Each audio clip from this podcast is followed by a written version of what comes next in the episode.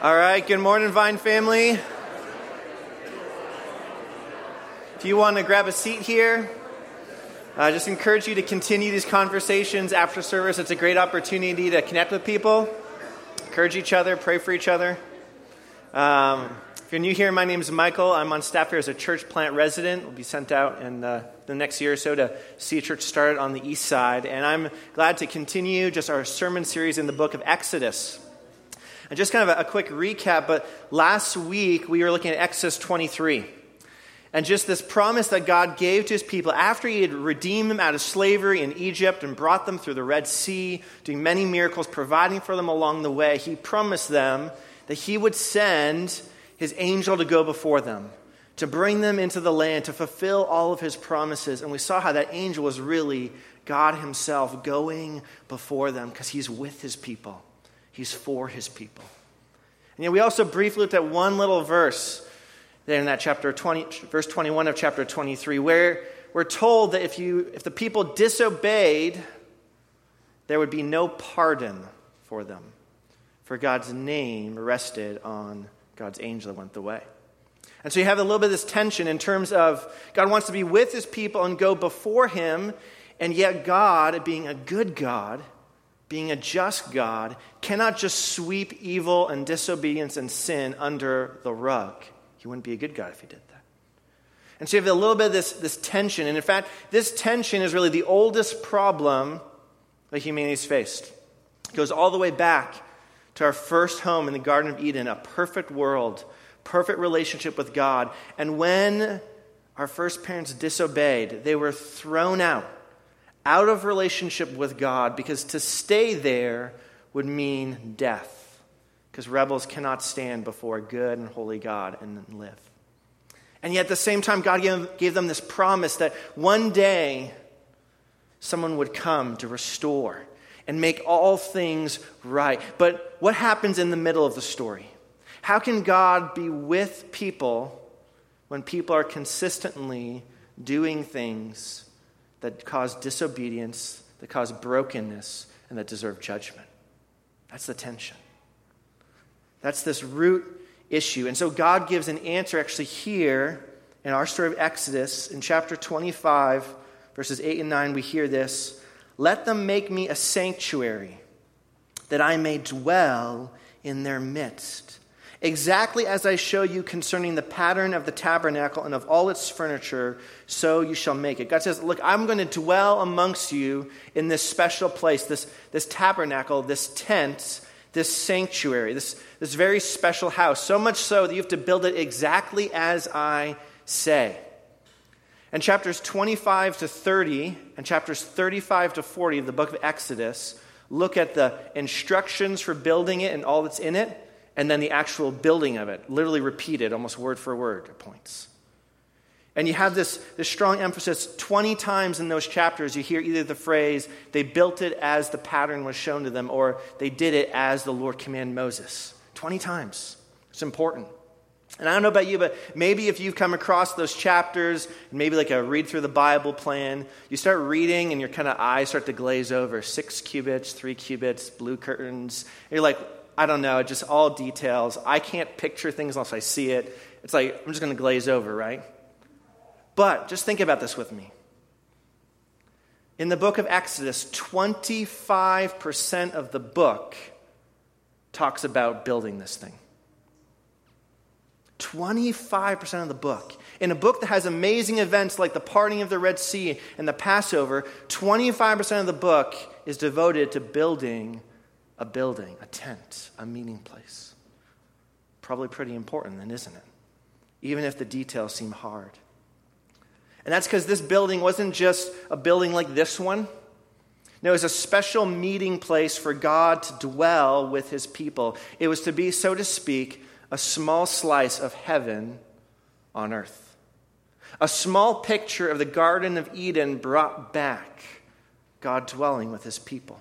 Because he didn't just want to save them out of slavery, but he wanted to save them into something, into relationship with him. And yet he's a holy God, and we're not. And so he creates this spot, this, this one place for his people back then to meet with him, almost like a safe house in the DMZ between two warring nations, a place they can meet. And so this morning, we're going to spend our time looking at kind of two things. First, the, the story of Exodus 24 and God meeting with his people on the mountain, and then weaving into that the role of the tabernacle. Because Moses didn't just get the pattern for the tabernacle on the mountain, the mountain is the pattern it is divided in a similar way to the tabernacle. And so, as we look at that and see who God is and who we are in light of Him and how we can relate to Him or how they were to relate to them back then, then we can ask, how do we today relate to a God who is just as holy today as He was back then? So let's pray and ask God to help us this morning. Father, this morning, we need your help. Your word says that we are but dust, that we are weak and frail, limited minds. And yet, in our weakness, in our limitations, your word says your grace is sufficient. In fact, you love to work in our weakness, for it shows how awesome you are. And so, work with, work with me, through me, as a weak speaker. Work with all of us as weak listeners to have ears to really hear, to really see what you want us to see. For your glory. Amen. Well, in chapter 24, we start with reading these first two verses. Then he said to Moses, This is God speaking. Come up to the Lord, you and Aaron, Nadab and Abihu, the 70 elders of Israel, and worship from afar. Moses alone shall come near to the Lord, but the others shall not come near, and the people shall not come up with him. And right away, and especially that verse 2, you kind of see the structure that's going to lay out the mountain and the tabernacle for us. There's three groups of people, and they relate to God differently. The people are stuck at the bottom of the mountain. Moses and Aaron and the other leaders, priests and elders, are able to come up some of the way, but still a distance and only Moses is allowed to come near to the Lord. This is kind of three part division. And we see the same thing in the building of the tabernacle. There was, so to speak, a curtains that made a, a big giant courtyard. And the people could enter there to worship. But to actually enter the tent, the tabernacle, was reserved only for the priests. And then inside that tent, there was another curtain leading to the most holy place. And there, only one person, the high priest, on only one day of the year, the Day of Atonement, can enter. And this division creates this sense that the closer you get to God, the more careful you have to be, for He is holy and majestic, and we are not. So let's look at the first layer the people. Well, in verse 3, we're told that Moses came and told the people all the words of the Lord and all the rules, everything we've been soaking, the Ten Commandments and the laws. And the people answered with one voice and said, All the words that the Lord has spoken, we will do. Great, we'll sign up for our half of the deal. We'll do it all, which is a great sentiment, except within 40 days of this moment, they are in total rebellion to God. Not even 40 days goes by from this moment. Just like the Garden of Eden, no matter how small the requirements, humanity can never seem to keep up its end of the deal. We can never seem to actually do what's required of us, what's actually right. We fail. Isn't that why God keeps his people at the bottom of the mountain for their safety? Because just as we can't approach the sun in all its purity and majesty and power and live, so sinful people, disobedient people, can't approach God and live on their own. But God wants to be with his people. And so he provides something. In verse 4, we read that Moses wrote down all the words of the Lord, and he rose early in the morning and built an altar at the foot of the mountain, and 12 pillars according to the 12 tribes of Israel. And he sent young men of the people of Israel who offered burnt offerings and sacrificed peace offerings of oxen to the Lord. And Moses took half of the blood and put it in basins, and the other half of the blood he threw against the altar. And Moses took the blood and threw it on the people and said, Behold, the blood of the covenant that the Lord has made with you in accordance with all these words. See, God is going to enter into this relationship with his people anyways, but he's got to provide something to make them clean, to cover them. And so he provides these sacrifices. Burnt offerings were sacrifices of animals that took away guilt. And peace offerings were sacrifices that, that restored relationship. Because God cannot let sin go unpunished. He wouldn't be a good God. And so he offers up these, these sacrifices, and, and the blood is thrown on the people to symbolically show that they have been made clean. They've been set apart to enter this relationship with God. And just imagine with me being there, right? You're, you're in the crowd, and the blood is thrown by Moses over the crowd, and some of it gets in your hair and on your clothes, and you're in the desert. This isn't America 21st century of a nice shower at the end of the day every day, right? Or in the morning. That blood might be on you for days it might soak into your clothes and become stains that would be there for months until your clothes wear out. And you can imagine, you know, a six year old running up to you and saying, like, what's that stain on your shirt? And you're like, let me tell you, this was the blood that was shed so we could be in relationship with God. And it's meant to be this physical, tangible reminder, this, this ceremony saying that God is going to make them His through blood sacrifice. And it was a reminder of the cost. That if you break this relationship, if you disobey, blood must be spilt. Feel the weight of that? But these animals, they're just like whiteout. Their blood kind of covers over, but whiteout actually doesn't get rid of the problem on the page, it just covers it up a little bit and it can flake off later, and the people continue in more and more disobedience. And so, the tabernacle, one of its main functions, was to continue this process of offering sacrifices. So we read in Exodus 29, verse 38. Now, this is what you shall offer on the altar two lambs a year old, day by day, regularly. One lamb you shall offer in the morning, and the other lamb you shall offer at twilight. It shall be a regular burnt offering throughout your generations at the entrance of the tent of meeting before the Lord, where I will meet with you to speak to you there. There I will meet with the people of Israel, and it shall be sanctified by my glory. I will dwell among the people of Israel and will be their God. And they shall know that I am the Lord their God, who brought them out of the land of Egypt. I might dwell among them. I am the Lord their God. Hear that repetition of God wanting to be their God, God wanting to dwell with them, and yet he can't unless there's these sacrifices. Every day, morning and evening, a lamb killed. It's blood drained sacrifice to cover guilt. And then you also had all the feasts that they did regularly. And then the times when you might do a particular sin and you'd have to go and offer your own lamb to cover those particular sins. And what we should think about and see and almost smell as we put ourselves in the shoes of God's people then is blood. A lot of it.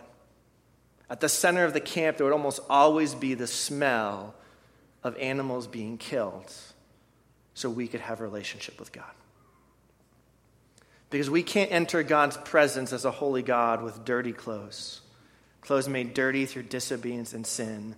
But our clothes don't get cleaned through bleach, they get cleaned by blood. Poured out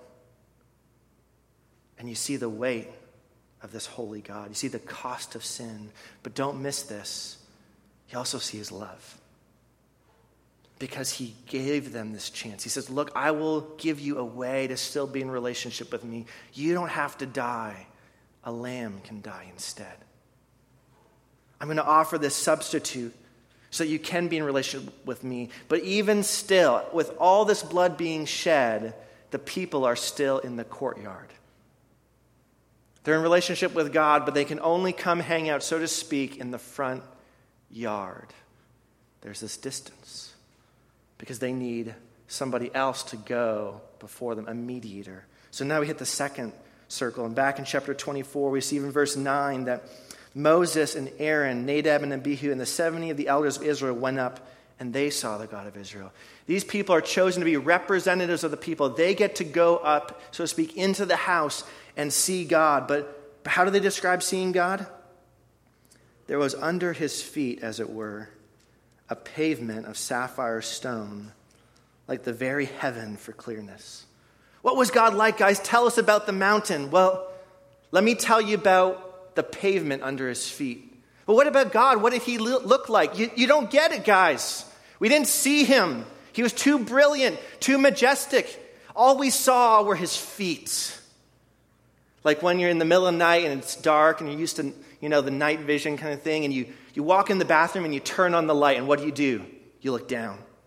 It's too bright. Your eyes can't handle it. So you look down, and it's almost like they see God and they have to just look down, and all they can see is the pavement by his feet, so to speak.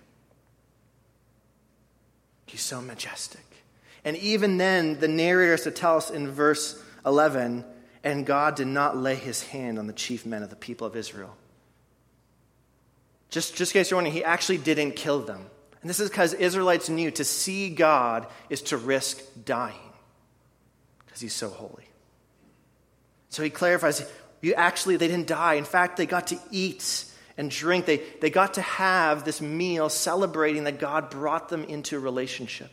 Just like after a wedding ceremony, you eat this meal celebrating it. So, after the people were brought into this relationship symbolically through the covenant, their representatives go up the mountain and eat, celebrating on behalf of the people.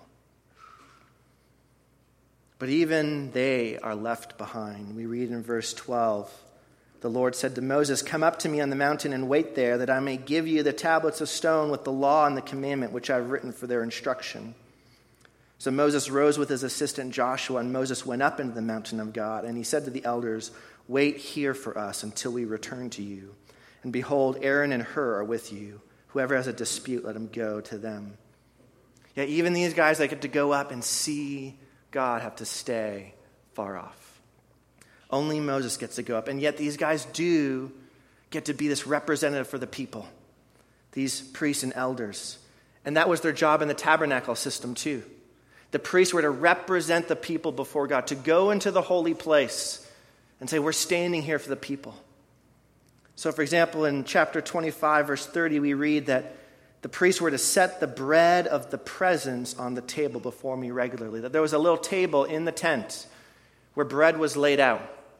Twelve loaves, we learn later in Leviticus, one for each tribe, as if they were there in God's presence. And even the very clothes that that the priests wore represented the people.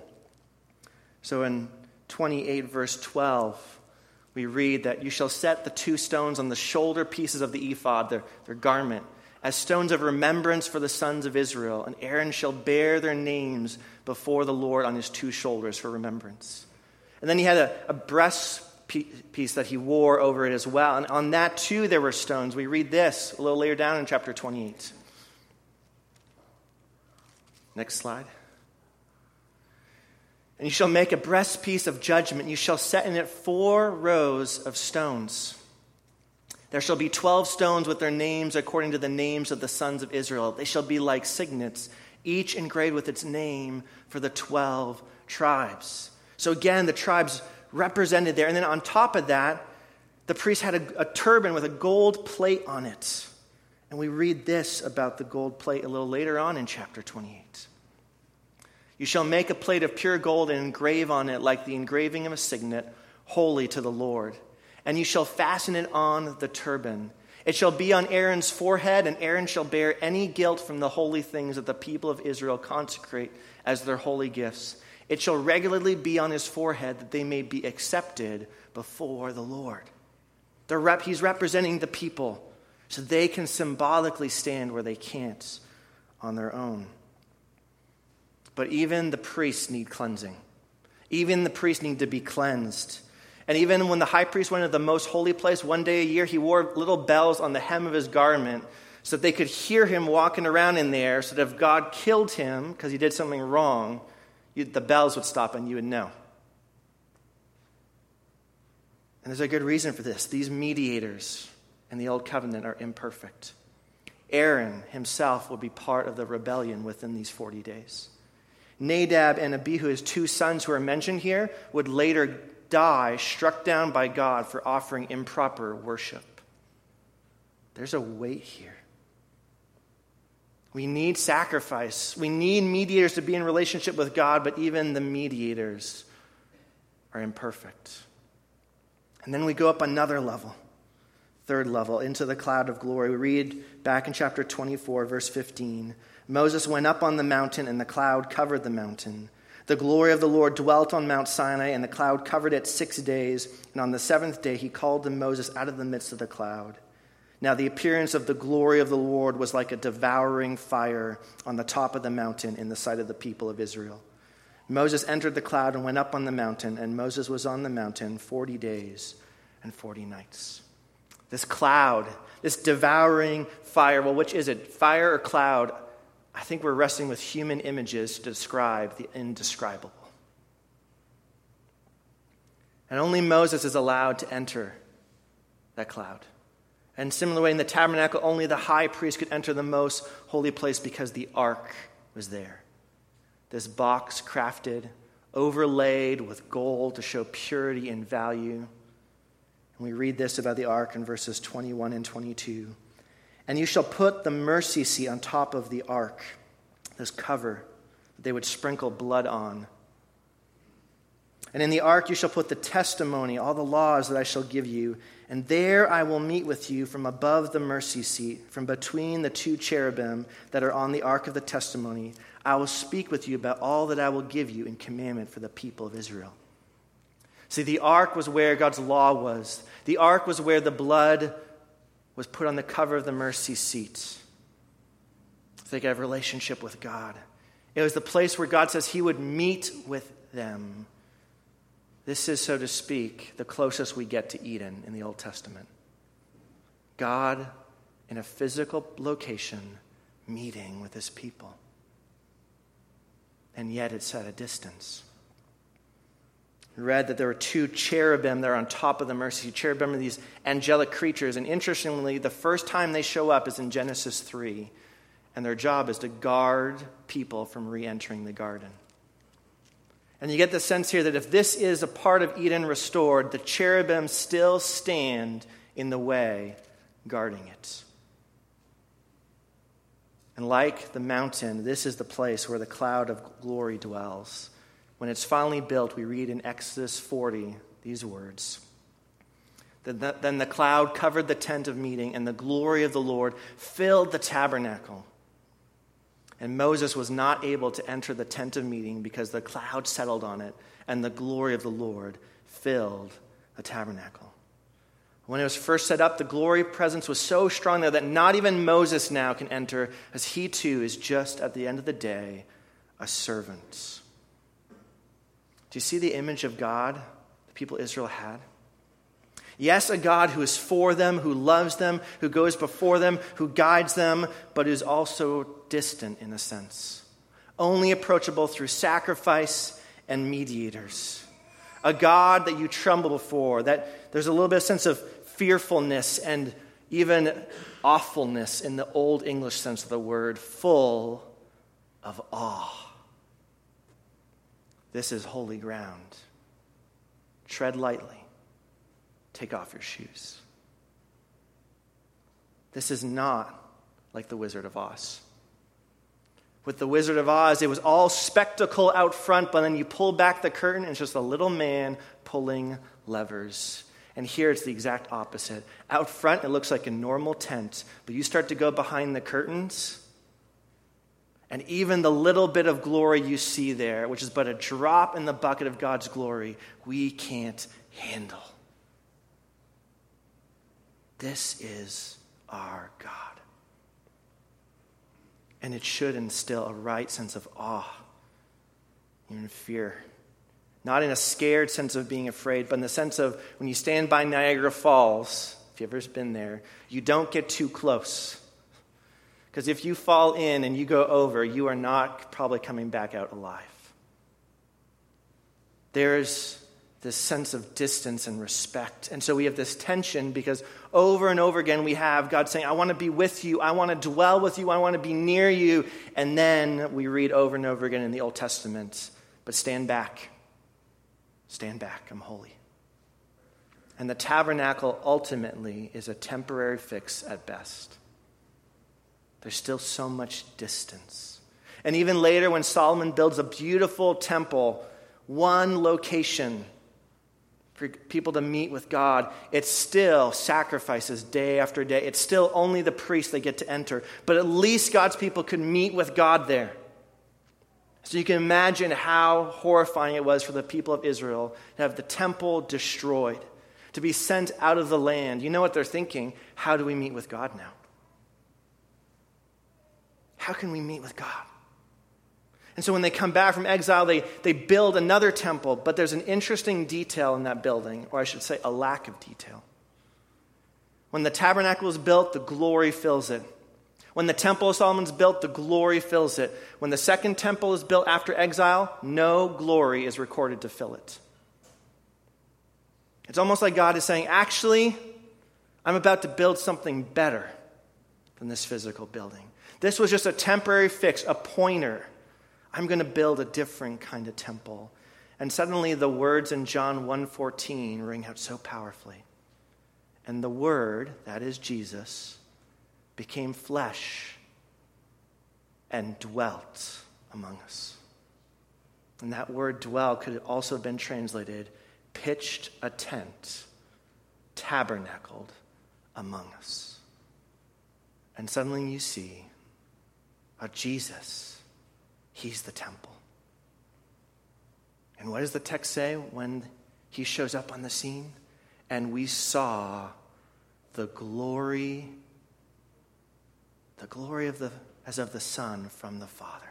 This is the temple filled with glory. It's Jesus. He's the spot where people can meet with God. He's the go between, and not just the temple, friends, but he actually ends up being the one lamb that is slain once for all so we don't have to keep having sacrifices.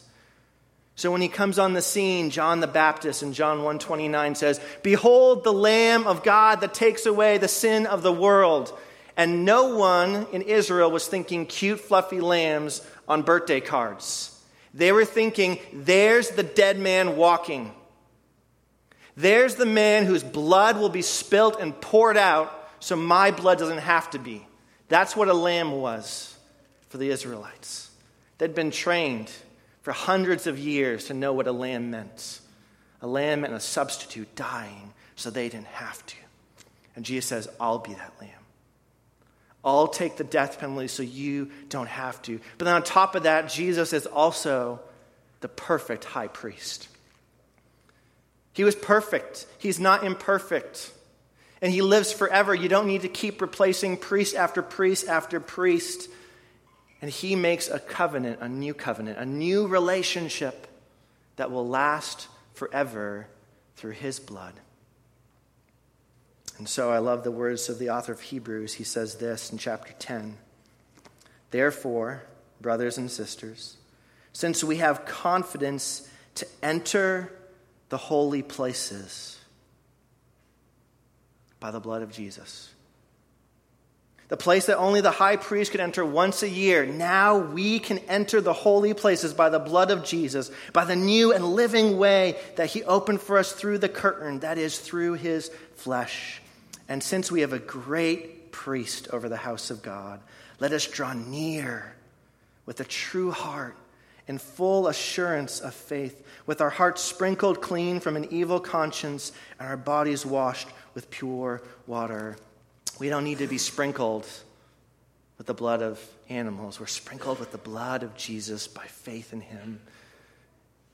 And we don't get to just come inside the courtyard, we get to come all the way in. We get to draw near to God in a way the Old Testament people never got to. And we, every week, actually eat bread and drink from a cup to celebrate this. That's what communion is. We eat and drink to remember that we've been brought into a relationship to be near to God. Do you see the beauty of this? The privilege? Are you drawing near? Are, are you running to Jesus and finding refuge in Him and restored relationship? Maybe for some of you, you feel like, I don't know, I, I don't like this. I don't like there's only one way to God through this Jesus. Well, I was thinking about this this morning as I was thinking about a news story. Right now, actually, literally right now, in Thailand, there's a rescue operation happening for 12 boys and their soccer coach trapped in a cave system. And they have to do it now because monsoon rains are about to come and fill up the caves with water, but it's dangerous. They're sending in divers, and they have to swim through dark and narrow tunnels to get to the boys, and they're going to give them diving equipment and tether them to a line and pull them back out. And can you imagine if the divers get all the way there and give the boys the diving equipment, and the boys go, you know, could you just rescue us some other way? I don't really like this way. Like, could there be some other way of rescuing me? This one feels a little uncomfortable. I don't really like it. I'd like to be rescued on my own terms. You'd be like, What are you doing? You've got rescue right there. Take it. And yet, sometimes with Jesus, we do the same thing. I want rescue on my terms, Jesus. At least there is a rescue. And this rescue brings us all the way back into relationship with God. But maybe you, you have a hard time believing that because you don't really view yourself as lost in the caves. You don't really see yourself at the foot of the mountain, a long way off from a God of storm clouds who will judge you if you don't find refuge in him. But if you do see that, then the beauty of what Jesus did to draw us near is incredible. Wow, he bridged the gap that felt unbridgeable. And not only that, but this is amazing. Paul says in 1 Corinthians 3:16, "Do you not know that you, he's writing to a church, believers in Jesus, you are God's temple and that God's spirit dwells in you?" Just think about that. Right now, this this is the temple. This is where we meet with God.